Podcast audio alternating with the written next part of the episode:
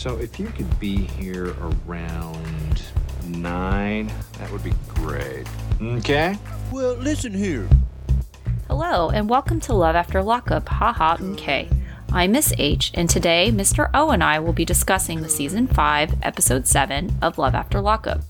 In this episode, Kevin and Tiffany fight over the other women, Antoine and Lacey go golfing, Radine insists on not staying with Rick, Kayla buys Martell $300 worth of cleaning supplies, Chance tries to make things right with Bobby, and Branwen and Chaz get married.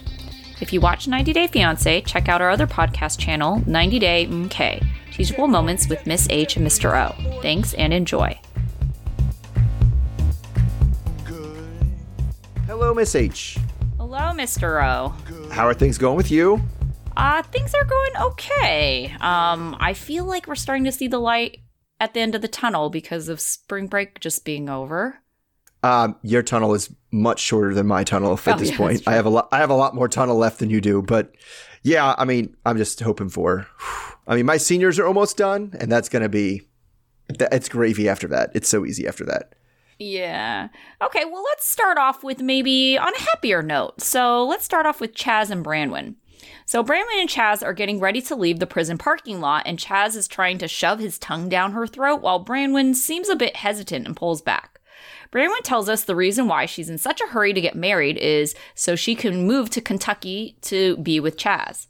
Chaz tells us that he spent like uh, eight, nine, ten thousand dollars on Branwen, which means it's probably a lot more than that. And he thinks it's so worth it.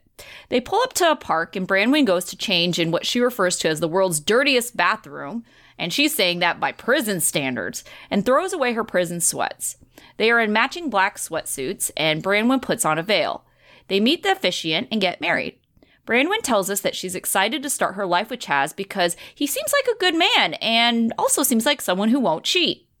When it comes to their wedding kiss, Chaz comes at her tongue first again. During a commercial break, Branwen puts on her fake lashes, and Chaz is amazed at the significant difference it's made in her appearance.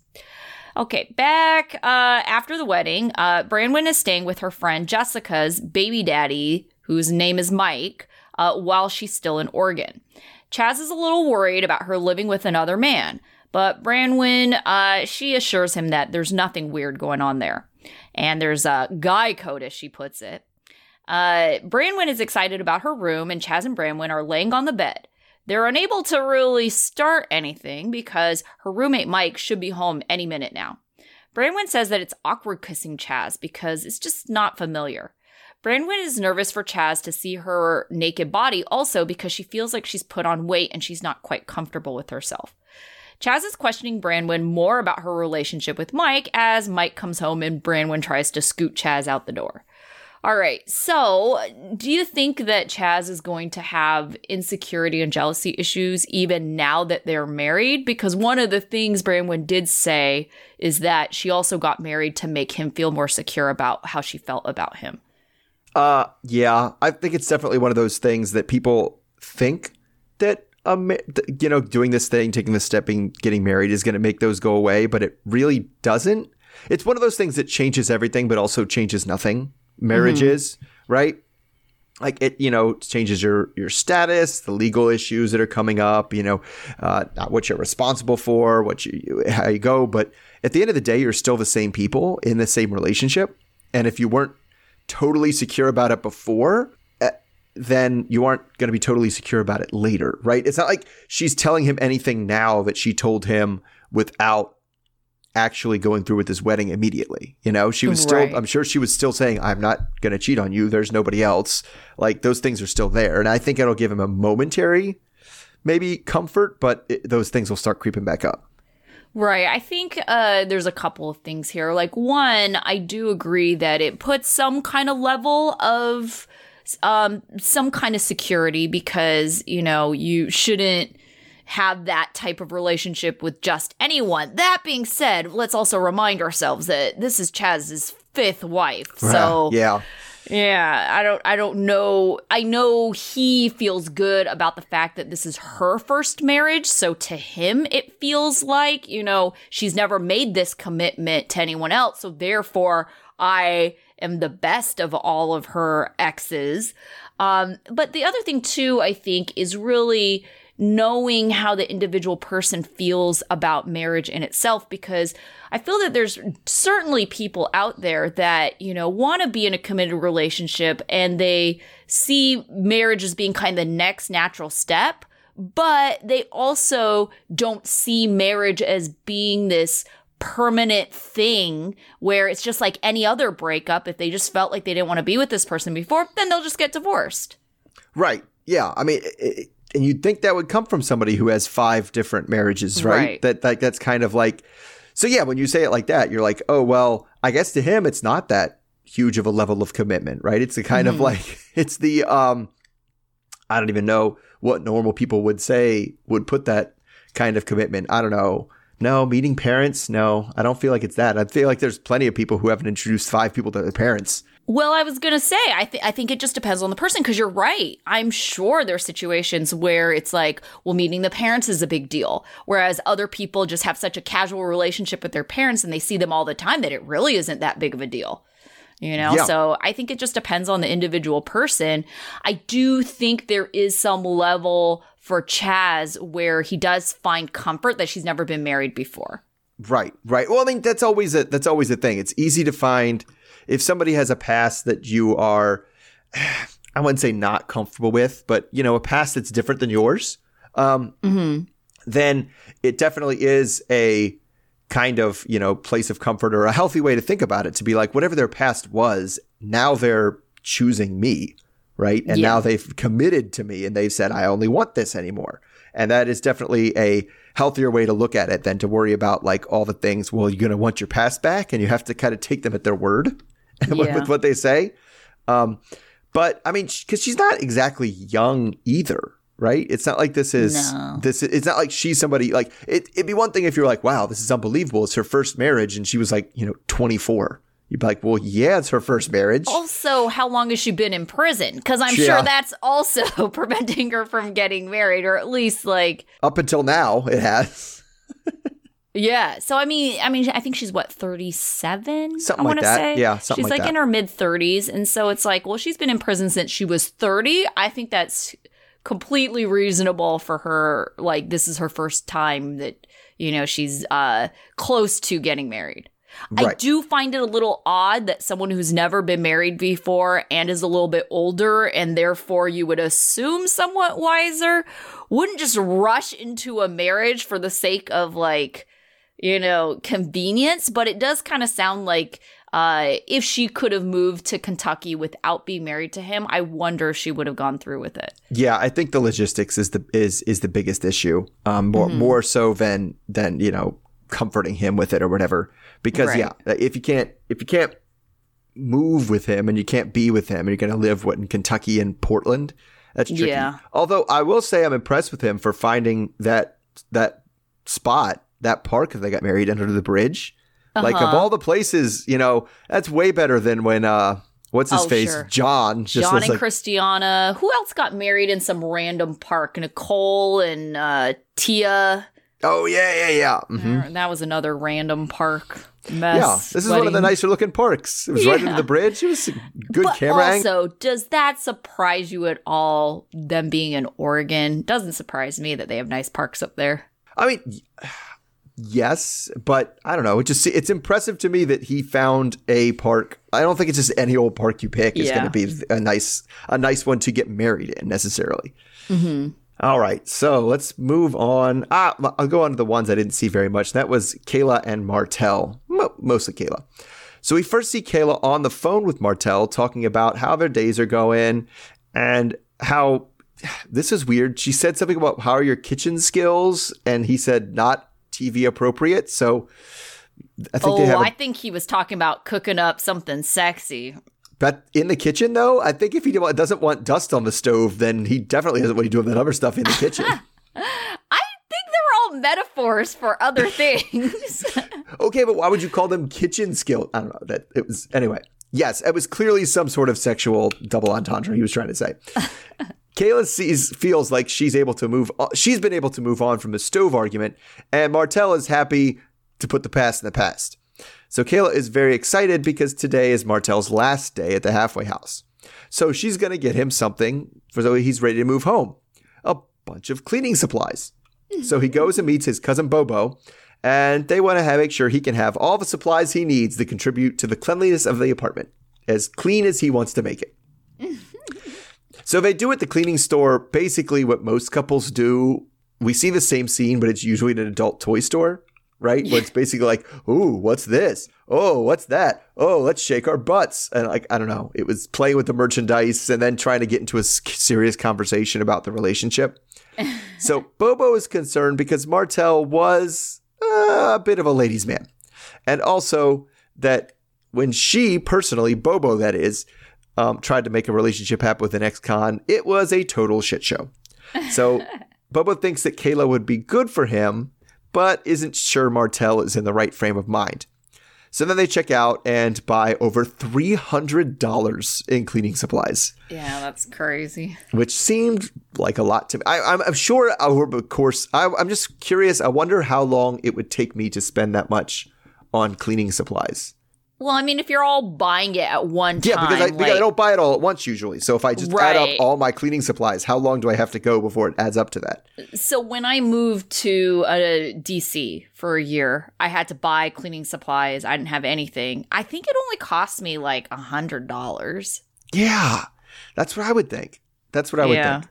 Yeah, because I mean things can be expensive, so that was that was part of it. But I mean, really, this is kind of the open question for the whole for the whole um, couple, right? Is Martell in the right frame of mind for the relationship that Kayla has in mind? Well, okay, so something that she mentioned really influenced her kind of like getting in uh, hi- her good graces was the fact that he apologized and so clearly he apologized off camera off mm-hmm. record. So Yeah. i mean uh, because when i first heard that at first i just thought it was the oh sweep it under the rug enough time has passed we'll just pretend this didn't happen. I'm just like oh this is like disastrous right? I hate when couples do that because it's just like yeah enough time has passed where you realize like oh this this God, was are we still petty mad shit. about that? Yeah, right. like doesn't make any difference like whole grand scheme of things. Enough time passes you forget that you were mad. And it's just like okay that's all good and fine for that one thing but guess what? There's gonna be more petty shit in the future. And so if this is how you handle with your conflict like that is more problematic than the fact that you know like you got in a fight over whatever the hell you got in a fight over. So i thought it was good that martel did apologize. I kind of wanted to actually hear what that apology sounded like because he mm-hmm. also just based on what we've seen of him seems stubborn as hell and i didn't think he would ever apologize to kayla No, I don't either. And that's why I kind of take the apology with a grain of salt because Mm-hmm. I definitely, definitely could see it still being a, well, I'm sorry if you were upset. Well, that's exactly what the first apology was, Right. right. And I got really pissed about that. It's like you can't half-ass apologize. Like, oh, I apologize that you know I did this, but you taking it that way, that's on you. It's like, no, that's Yeah, not well, that time he apologized for something different. Like he was like, "Well, I apologize for uh for raising my voice, but I'm not going to apologize for what I said." And it's like that's Yeah. not apologizing then. Like, Right. Yeah. So I just, it'll be interesting to see him out and about because clearly these people can get in petty arguments for no reason. How are they going to deal with that, you know, in the future going forward now that Yeah. they've already dealt with one? right, and it, it, I- I don't know how people can deal with any. Like, I can't. I just don't have those petty arguments. I, I don't know the last time I had an argument approaching that level of petty. Yeah, well, I think also you're a little bit more easygoing and a little bit more okay with like criticism, right? Like if someone criticized like the cleanliness of your stove, you'd be like, "Oh, yeah." And then if they were like, "That won't stand. We can't deal with like," you'd probably be like, "Okay, I'll try better." You know? Like I feel like mm-hmm. that's how you would deal with it instead of getting like, "Oh, you're disrespecting me. Like how dare you?" I mean, I definitely feel like I would be more like, feel free to clean it however clean you want it, buddy. Go for it. And I really think that would have been the best approach for Kayla as well. And I think she was kind of getting there. She was just like, you know, well, you know, you can help out if you want. You could do this if you want. But then it escalated because then she was like, well, I felt disrespected. And to be honest, like I'm team Kayla in this argument because I agree with her. But at the same time, if you're really just like trying to get along, you just got to let that part go. Just let him do the cleaning. And it sounds like that's what they're going to do going forward because it was kind of. I definitely got the impression that Kayla is not intending on cleaning. She is leaving this up to Martell, and this was all a gift to and Yeah. for Martell. Yeah, yeah. Well, um, we'll. I'm kind of curious how far that goes along because it did sound like at the apartment thing, it wasn't like, "Ooh, I'll take over the cleaning because it's just you know if I want a little nicer than this, so I'm going to clean it." It was definitely like, "Ooh, lady, you're gonna have to do better than this. If I'm if you want me to live with you, you're gonna have to do better." Which is like, yeah, that's that's a little different. Right. It's kind of funny because I kind of see, you know, something similar happening with me and my partner. He's much, much more clean than I am. And, you know, I think about like, oh gosh, if we were to live together, like, how would that go down? And I kind of like, in some ways, I'm like, it'd just be easier if he cleaned everything because if he's so like obsessive about it, like, he'll be happy with the level of cleanliness if he's all cleaning all the time, right? But then I also had the thought, at what point, though, will he get resentful that he's doing all the cleaning, you know, and, you know, be upset about that? So it's just like, I, I don't know what the solution is. So same with Kayla Martell. Yeah, I don't either because it is it, it is that thing that resentful thing, and I don't think the the the, the I think the the part where you get resentful is when you feel like you're cleaning up after the other person. Yes. Like that's when it, that's when it comes in. Right, right. Okay. Uh another couple that's not going to be living together is Rick and Radine. So Rick and Radine's family, uh, mom, dad, and brother, uh, are all on their way to the halfway house to pick up Radine. Radine is waiting outside as her family and Rick are about 30 minutes late. Rick is trying to be cool with the idea of Kay being in the picture, but he says his trust is broken. They all go out to eat, and when asked what Radine wants to do later, Rick suggests Netflix and chill, and she tells him no and calm down, Tiger. They're discussing where Radine will be staying, and Rick thought she was going to stay with him. Radine instead says that she wants to move back in with her dad because her dad is sick and she wants to be around to spend time with him and to help out. Rick says he accepts that for now. Uh, he claims he's just upset that they had been making plans for four years and now things seem to be going different ways. Radine tells him that she feels more comfortable with her parents, and Rick is suspicious that somehow Kay has something to do with this change of plans. After they drop off the family at their house, Radine asks to borrow the truck so she can take Rick home. Radine tries to defend her decision to stay at her parents' house, saying that it's a big transition and she thinks it will help uh, help her stay out of trouble. Radine doesn't want to hang out with Rick, and so she says she's tired and wants to get back to her bed. She once again shuts down sex and says she just really feels like she needs space from Rick because he's just being overbearing right now. Rick is staying positive, saying that they're still figuring things out and things are okay. Radine tells us that she doesn't want to have sex with Rick because the last time Rick made her feel guilty about Kay, and that and sex just doesn't go. Radine wants both of these people in her life. All right, so who do you think Radine wants more in her life, Rick or Kay? Okay. Yeah. Like, that's pretty pretty straightforward to me. Like I think she tolerates Rick and she likes that he does stuff for her, mm-hmm. but like Rick's not her person, man. Kay is her person. Yeah. She is, because she keeps on saying that. Like, Kay's not going anywhere. And then the other thing that I just, it makes my heart sad to hear it, like, or to not hear it, I should say. But Rick is constantly telling her that he loves her and he never hears it back. I don't think I've ever heard Radine say it back to him.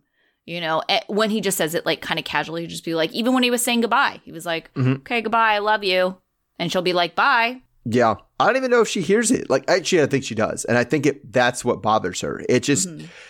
she doesn't like and I think she's kind of trying to push him away, to be honest, because she just doesn't like that he's more into she, he is more into her than she is into him. And Yeah. then whenever you are, then somebody wanting the stuff that comes with the relationship, you know, wanting to actually spend time with you, wanting to have sex, wanting to say I love you, those things are all like, oh my God, oh my God, why are you just like, uh, overbearing? It's too much. Uh, uh, you're just, uh, right? And that that's that's the way it is. That's it's somebody that she almost like she wants to love but doesn't. And so everything just feels like it's overwhelming. Yeah, definitely. It uh, very much reminded me of, you know, the whole like attachment style, like the um avoidant. You know, Oh, sure, a lot of the same characteristics. Like she's just like, I just need my space, and like if Rick gives her that space, I think she would come back. Uh, I don't necessarily think she would uh, fill the void or the time with someone else. No, I don't I don't know about that. Yeah. Yeah, but at the same time, I just don't see this relationship as being on the same level as what Rick is, sees it as being. No, which is confusing to me because I don't know.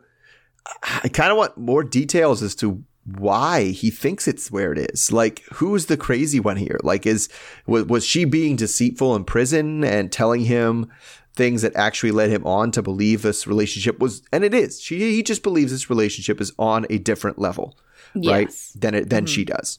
And or if he just read way too much into things and kind of assumed things that weren't true. I okay, my impression of Rick is that he seems like fairly down to earth person. Doesn't seem like incredibly delusional or anything like that. Um, I do think she must have given him some kind of impression before that things were more serious. Um, and then I can see what his confusion is because she doesn't seem like she's really that into him more than any other family member at this point. Right, because like, and that that's the thing that got me. It wasn't just Kay; it was staying with her parents. Right. Mm-hmm. Rick was very much under the impression the whole time that he, he was staying with her, that she was Yeah. staying with him. Yes. Right. Not like I think or I might this. I'm going to try to make this happen, but he was like, mm-hmm. I thought we had fully planned that out, and Right. now you're telling me like, don't be ridiculous. Why would I stay with you? Right. Yeah. I, I really obviously I need to be near my family. Obviously, they're the ones who are going to keep me clean. I don't even and because even to the point where she seems to have the attitude, if not the words, of thinking like, I don't even know why you think that. That's cr- Yeah. that, that's nuts. And I, you're right. I think he's down to earth enough that I don't think he made that up. Like No, he may, can, so might either. he can make might maybe be able to make up like, oh, I thought she was more into me. I misread the signs, but Mm-hmm. not so much that it's like, no, you told me you were moving in with me, and now Yeah. you're telling now you're calling me overbearing for asking when you're doing that. hmm So Yeah. yeah, I don't know. It's it's I, I, I don't know what to make of her. Um, I I definitely feel like she's kind of pushing and pulling him at the same time, Yes. and she she doesn't know what she wants either. right. She's not really my favorite right now. No, definitely not. Yeah. All right, so moving along, uh, let's go to more fights. Taylor and Chance. So Bobby is still gone after overhearing Chance talk trash or whatever about her or whatever, and Chance says doesn't seem to care about it all that much, and you know he's like she's an adult, she wants to leave, she can leave, whatever. But Taylor is near tears. This, this storming off is a first for Bobby, and Taylor's upset and worried because Bobby is a recovering heroin addict who has OD'd multiple times in the past. Taylor gets her on the phone, and Bobby just rants and raves about how she's upset that Chance was saying she couldn't watch the kids anymore, and then she hangs up. Chance kind of thinks, I don't know, this seems like a bad situation. I think it might be my fault. So later on, Chance is trying, while Chance is trying how in the world, trying to figure out how in the world to fold a camisole, Bobby calls again. It's been a couple days and Chance hasn't talked to her since she took off. He says now that he overreacted to the situation and was a bit of a dick. And uh, now that she's been gone, he also kind of realizes how much she did contribute to the household. So he wants an opportunity to apologize, but since she won't talk to him or answer his phone calls or texts, he can't do that. So she says that she was very hurt and maybe everyone living together isn't a good idea. She's on speakerphone um, talking to Taylor, and Chance tries to apologize. But once he says something like, you know, I respect you, she just goes off on him for the times, all, all the times that he didn't respect her. So Bobby says it's hard to live in the house right now, not just because she's butting heads with Chance, but because Taylor and Chance are always fighting too. So after Bobby hangs up, Chance wants to move on and says he just doesn't know how to deal with all these people like outside of prison because this is this is hard interpersonal dynamics. Although he didn't use those words. Right. Um, all right, so I don't know. So that was kind of something Bobby kind of threw out there um, in terms to kind of I don't know justify her actions or kind of undercut uh, production or something. But I mean, how much fighting do you do you get in the impression that Taylor and Chance are really doing? I didn't really realize they were fighting at all. So it was interesting that she said that to me because it's like, well, there's probably things that we're not seeing. And quite honestly, just given how Chance has, what, we've seen of him, like, I'm not that surprised. Like, he's seriously getting in a fight with her over not having an appetite and pizza. Like, I, and Bobby was there for that argument too, you know? So it's just kind of like, I believe that they are fighting or bickering or at least things are tense um even if they're not like verbally like yelling at each other all the time. And so you know i uh, i feel for bobby quite a bit. Um but at the same time what confuses me about this situation is i don't think that chance was being completely unreasonable about why he was upset even if how he showed how he was upset was just ridiculous. You know, like they walked in the house, the kids were doing whatever the hell they were doing. Like Bobby wasn't even have she didn't even have her door open. You know, mm, like fine, Right. you're not in the same room, but you don't even have the door open, you know, to like hear what they're doing or, you know, that parent trick where things get too quiet, you're like come out and be like, "What's going on in here?" Right, right. Oh, definitely too quiet's a thing. And mm-hmm. and yeah, and it was definitely a situation that you don't want to have. But I think she also is like Bobby just keeps trying to point to off camera, right? Mm-hmm. And I feel like she's like, okay, the kids were jumping all over the couch, just like they do when you're home too. Yeah. Like I don't understand what the problem is. They do the kind of mm-hmm. crap all the time, right? And it's just a matter of you know, the door was because we don't know how long the door was closed or what was going on or if the kids slammed the door shut. And so I think she was really mostly offended because instead of trying to find any of that out, he was just immediately he was like, "Well, she can never watch the kids again. Can't Yeah, do that." that's true. Mhm. You know, and it is like, and again, we and we noted, noted this at the time. He did that in front of the kids. Yeah, also not good. Yeah, we said that last week. Like, don't undermine your supervision in front of the people you're supposed to be supervising because they'll definitely take that and run with it, right? Right, We don't have to right. respect you. We don't trust you. It, but I get the frustration being with like somebody like Chance who Mm-hmm. just reacts to everything, right? He he always has a, he, he he never can kind of hide his initial reaction, and then Right. it takes him like a couple of days to realize like, hell, maybe that was a bit strong, right? And, and you're always just kind of waiting for him to realize he was a dick. You know what I'm saying? That- that's frustrating. surprised that he admitted that he was being a dick because how he's come off, you know, like in the last couple days, like when I have a problem with you, I'm going to tell you to your face, you know, like that kind of very, you know, I don't give a crap what you think. I'm going to speak my mind attitude Uh huh. it also like usually what kind of goes hand in hand with that thought is well i'm always right you know and Yeah. Why should I apologize? I was telling the truth. right exactly and so the fact that he's actually kind of going back and being like well maybe i didn't really appreciate all she really does for this family and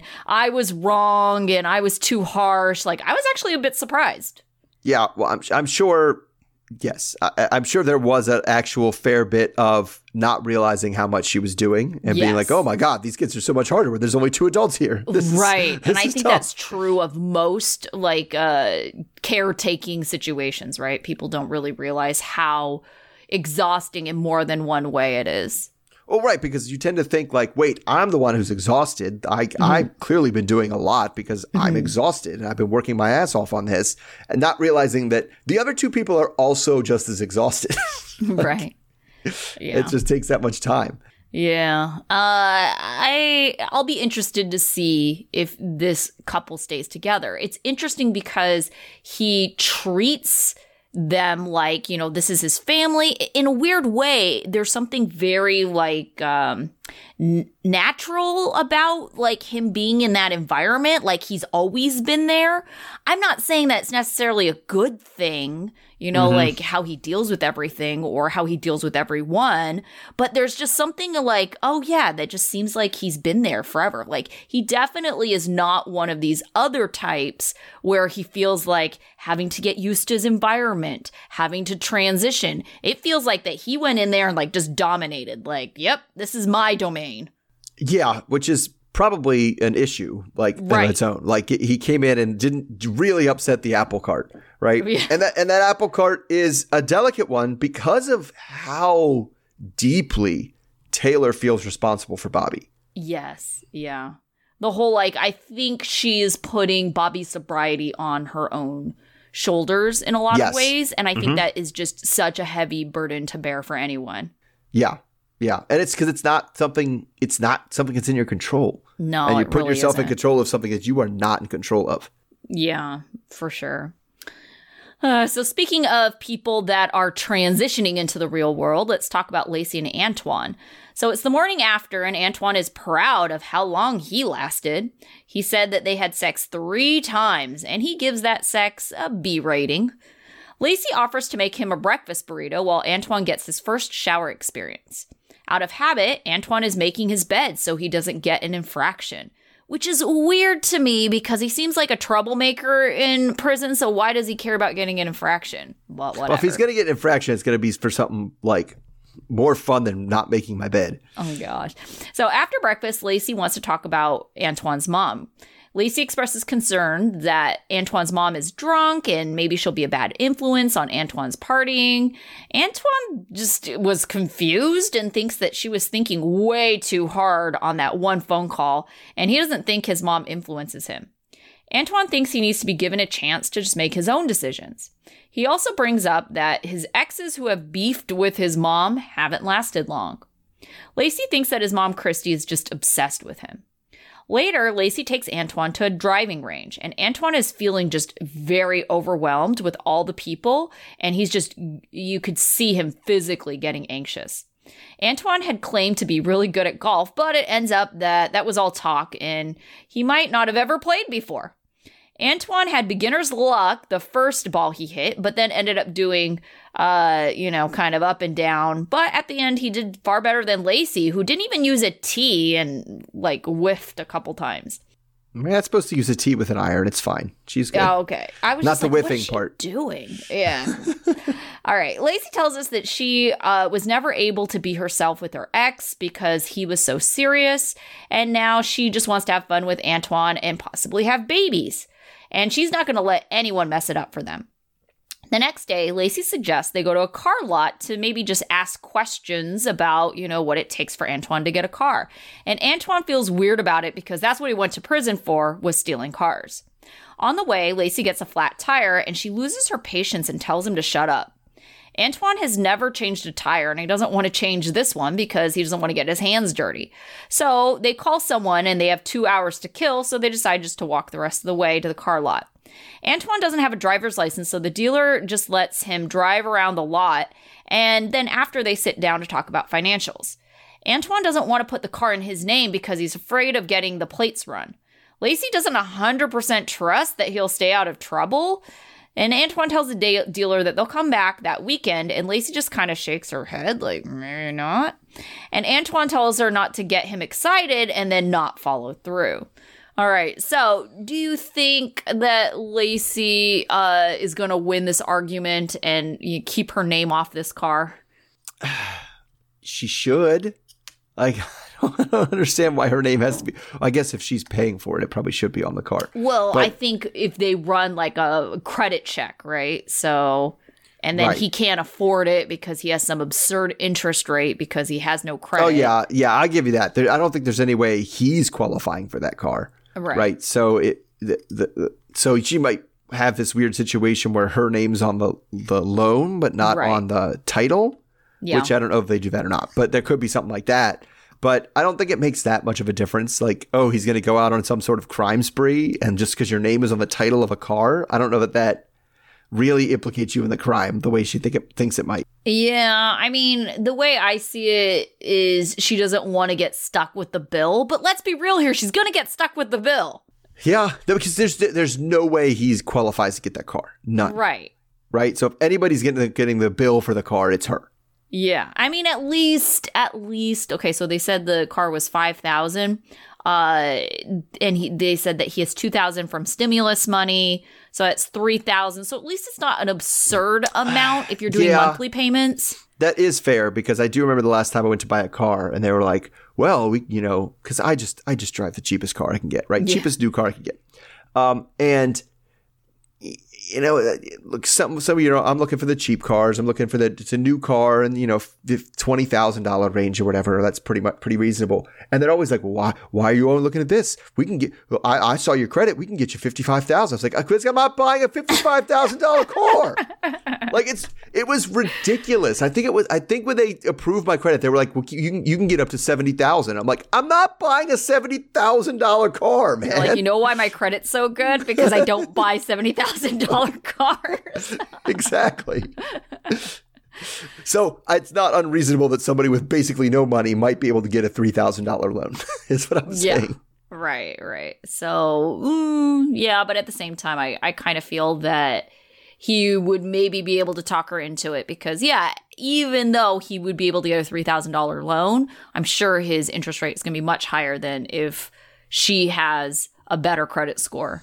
That's you know, true. and so then he would be like, "Well, I'm saving all this money if you just like put your name on the loan. Like, I'll still pay you. It's not a big deal." But I mean, I feel like before we can deal with him having a car, we got to deal with him being able to go a place with people. Like, where's he going to take this car if he can't even, Okay, you know, handle the driving back up even further than that. Let's work on getting a license, right? Like, why are we even shopping for a car if he doesn't have a license? Like, especially because he was uh, stealing cars. Like, is he even allowed to have a license? Is his license suspended? Is it expired? Like, you know, depending on the scenario, like, how realistic is it that you're going to be allowed to even drive a car? yeah, yeah. Because he said he stole cars off lots and everything else. Like, Yeah. But I don't know. I, I don't know. I have no idea how that works. Like, you know, the driver's license is supposed to be about, you know, showing me that I can be a responsible driver. And just because you stole the car doesn't mean you weren't a, you were a danger. now, the high speed chase he had with police, that's probably going to be a moving violation on his record. Sure. Right, right. So I don't know. And I think he was in a high speed chase, wasn't he? Yes, yes. He was in a high speed chase. Yeah, so maybe he can't get his license. So we should figure that part out first before the car lot. They've definitely done things out of order of operations here. Yeah. And I also, man, just change the tire, dude. It's not that hard.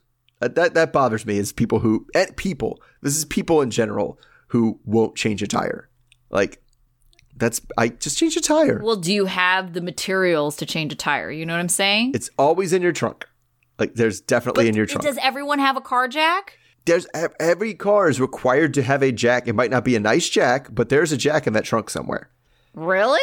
Yes, Okay. everybody's. All the well, cars I would have say to come the equipped with it. Well, I would say the last two cars that I've had have not even had spare tires. I had run flats on them, so I have no idea. But pretty sure the car, one car I did have, I don't think I had a jack in there unless it was like in with the spare tire.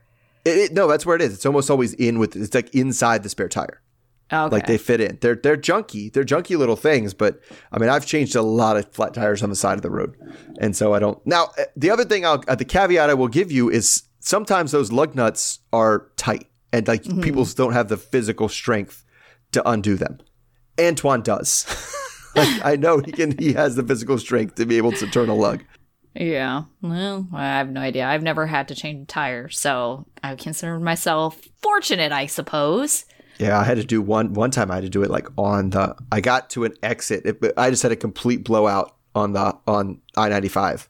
Just the good tire just exploded, and I had to like run on the rim till I got to an exit. I got because I didn't want to get right on the shoulder of ninety five and change it there. So I got like to an exit and off. That was still that was horrifying, but I had to mm. change it right there. Yeah. Breaking down is always. it worries me. All right, last group. Okay, that is our buddy Kevin and Tiffany. yeah. Uh huh. So Tiffany is stressed out and needs a release, so she's getting another tattoo. Kevin drives her to the parlor and drops her off with her friend Kayla. Completely different Kayla, by the way. Yeah, we have so many Kaylas this season. We got Kayla Martell, his ex Kayla, now this friend Kayla. yeah, all the Kaylas. Right. So this is a brand new Kayla. Um, and she says they're old friends that have drifted apart. Seems like they were friends like in high school, probably. Um, as Kayla had, they drifted apart because Kayla, because um, Tiffany was getting into a life of crime. So this is kind of a reunion of sorts. So while she's getting the tattoo, Tiffany tells Kayla about what happened at the release, um, you know, with the punching out of Curtis and whatnot. Uh, Kayla isn't surprised though, because Curtis with a K is always posting things like the fights he has on Facebook, where he's now blocked by Tiffany. But he says he's not giving up because he he had flowers delivered to a show that production Yeah. was like, "What's in the box? Ooh, look at this." So then they talk about her relationship with Kevin and like what's he been doing? Is anyway. So anyway, later on, Tiffany is trying to figure. I, my favorite part about that part was that the tattoo guy was like, "Wait, what happened?" So he just punched him in the face on your as soon as you got out of prison. What? God. So later on, Tiffany's trying to figure out where to put all of her stuff in Kevin's place when he comes in calling her a bad girl and slapping her ass, which is, you know, know. So Tiffany thinks they have moved past the incident outside the halfway house, and Kevin is enjoying his next big step of having a female that doesn't hmm. check out at the end of every night. So Kevin has a dilemma though. He has two other women hitting him up, and he doesn't know how he's going to manage juggling all three women. So he thinks that it's important to him that Kayla is trustworthy and honest, even though those are things he doesn't expect of himself. And he even says, like, eh, know it's a double standard. It doesn't matter. I don't care. Anyway, so they take the dogs out for a walk, and on the walk, um, he keeps bringing out his phone and answering texts from these other two women. And Tiffany eventually is like, uh, "Hey, what's going on? Um, I'm this is suspicious." And it's not helped at all by the fact that Kevin is just an awful liar. I'm just talking to my friends. Yeah, I'm talking to my friends. So he says that he, you know, all right, you want to do this now? You're not going to be ready for this, but I'm talking to other girls because if other girls are interested, what am I supposed to say? So the fight continues as they c- continue to keep walking these dogs. She wants to know what what is he say? What are you saying to these women? So he tries to change the subject and talk about what about you? What you know? What aboutism? Which is his reasoning for why he needs to keep talking to these girls because how is he supposed to know when to cut him off? How she could disappear at any time. He's got to keep these women around. Got got to always have something on the line. So she thought they were on the same page about this being a, a relationship, and clearly that's not what's going on. So Kevin doesn't appreciate her double standard, which again, he literally said he had a double standard. And he says, You put me through all these things. What am I supposed to do? And also brings up, keeps bringing up Curtis and is like, Do I have to knock him out again? Which I don't know how that would solve anything, but okay.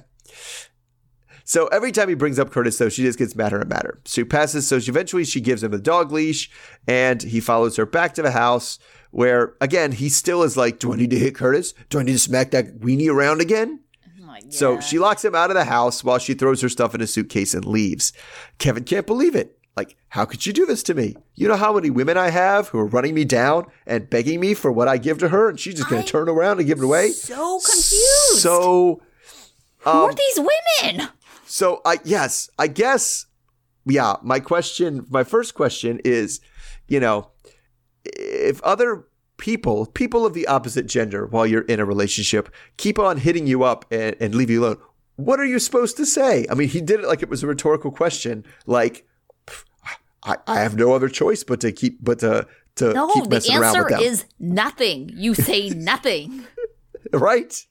right? So he is uh interesting. The amount of women he has chasing after him, I think. I I don't get it. I think he talks a good game because that's the only explanation for it to me.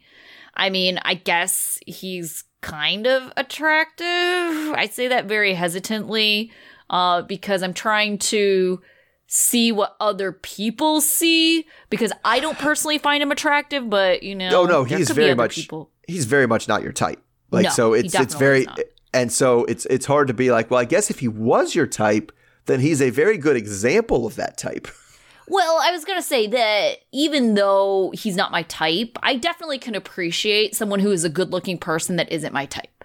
Right. Mm-hmm. And I just, for him, he's just such a weird looking dude to me. Not in like a weird, weird way, but like his haircut, like the fact that he like you know talks like he barely has his mouth open. Oh, gonna get on here.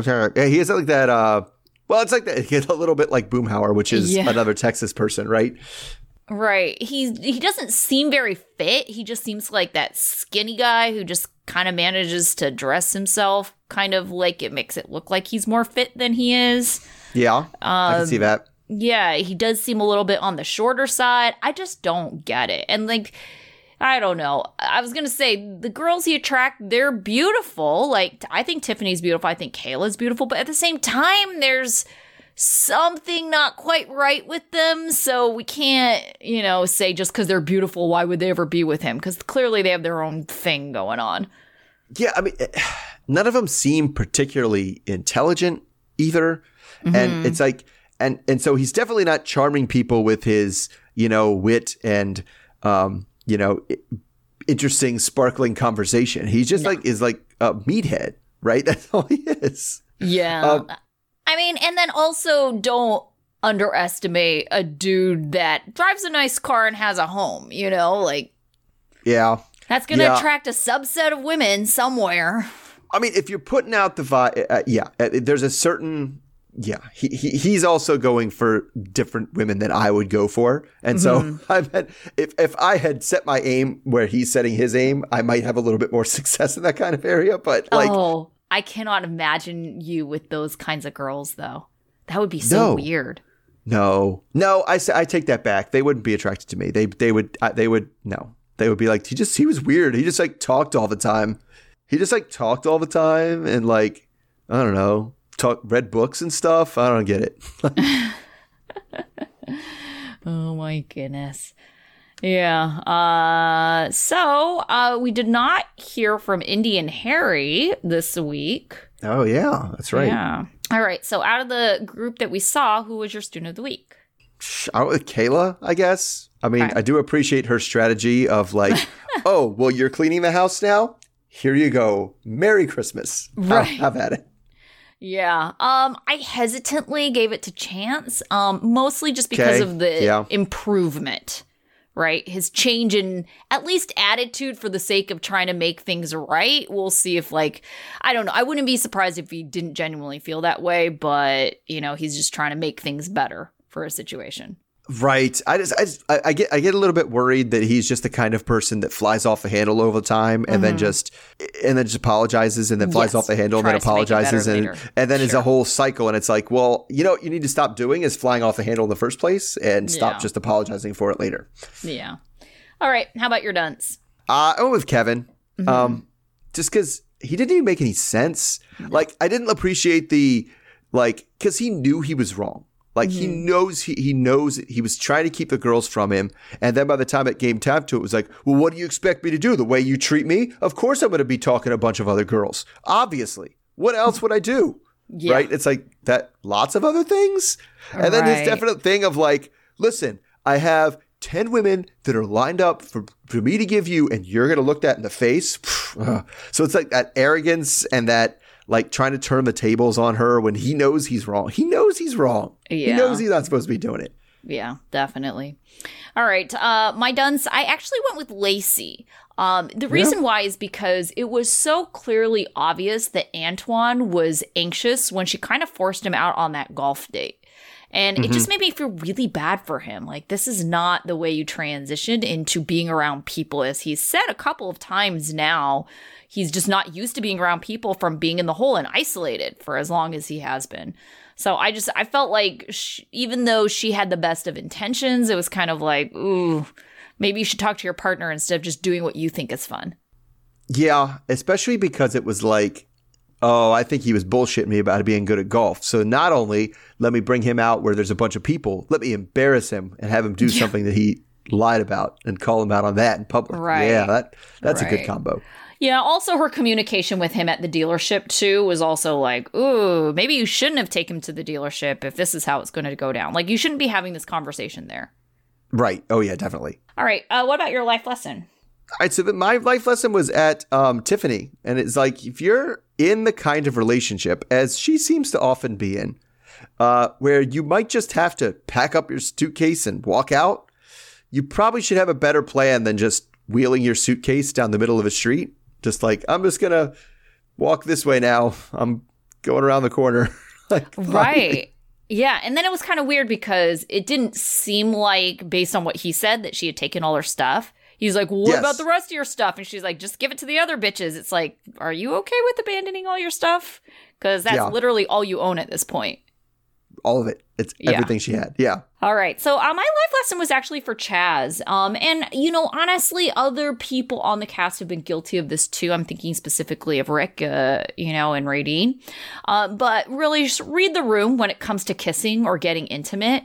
So Yeah. yeah, even if someone you're familiar with and comfortable with, if they're pulling away, they may just might not be in the mood, and you just have to respect those boundaries. I mean, that's just in general, like, apparently being able to read your partner's body language Yeah. when you're being intimate is a rare skill. Apparently. Apparently, according to this cast, for sure. Uh, part of what, also from what I've been heard from other people I've talked to, like so, like, eh, but this one is like we, kind of let it go when he went it. He like licked her face when Yeah. he did like the "You May Now Kiss the Bride." It was his Oh, tongue was outside of her mouth. It was weird. right which is why like i thought she was very kind in how she described it she's just like oh like kissing him is just awkward right now it's just because i'm not familiar it would have been like I I don't know. I would have been in panic mode. Like I'm married to this guy. We're gonna have to like have some serious conversations about upping your skills here because you can't just lick my face. Yeah, yeah, yeah. Your tongue. it's like, rule number one: tongue not on the outside of anybody's mouth. Like Oh the- yeah. rule number one. Oh, that reminds me of that gross guy I made out with last year that did that. Oh, it was so like Sounds felt like there was a Who- layer of like snail slime on me. I don't Oh, even so understand. Like, How what, that what, what do you like? Yes, wh- where do you get the idea that that's a good idea? Like, I know that you know sexually, a lot of people watch too much porn and they try to do porny things, and it's like, no, bad. But at least I understand where that comes from. What have you watched where you're where you kiss someone and your your your tongue is on their cheek? Like, how where did where did that ever come up? How did you ever think to do no that? idea. No, I have no idea. It was like he's hanging over me, his tongue just hanging out. I'm just like, why? Why? yeah, he should have read the room too, right? I was like, I'm not into Yes. this at all. Yes. It's uh, it's not even hard. Like you could, it's so easy to tell. Like, oh, I'm going to try this. Nope, nope. Back up, back up. That wasn't Yeah. it. Do this other thing. Okay, there we go. That's For it. That's sure. It's like I'm not into this, and it was very clear that uh Brandon was not into it either. And maybe she Yeah. just needs to get used to his style, but at least for now, let's back off and like cuz also that's like a 0 to a 100 situation for me, right? Like a peck is appropriate, especially at a wedding. Yeah, Yeah. Well, that's I'm always I'm always people who do too much at the wedding is always a little gross too. Like, Yeah. I think it's it, it, it, it's it's interesting balance. You got to have a little bit more than a peck, but it's not making out. You're not making out up there. You're just it's a kiss. Like, yeah. Yeah, be classy. Come on, Chaz. Mm-hmm. All right, so uh, we will be back next week with the same group. Uh, maybe we'll see Indy and Harry. So until then, Yeah. All right. See everybody then. bye. All right. Bye.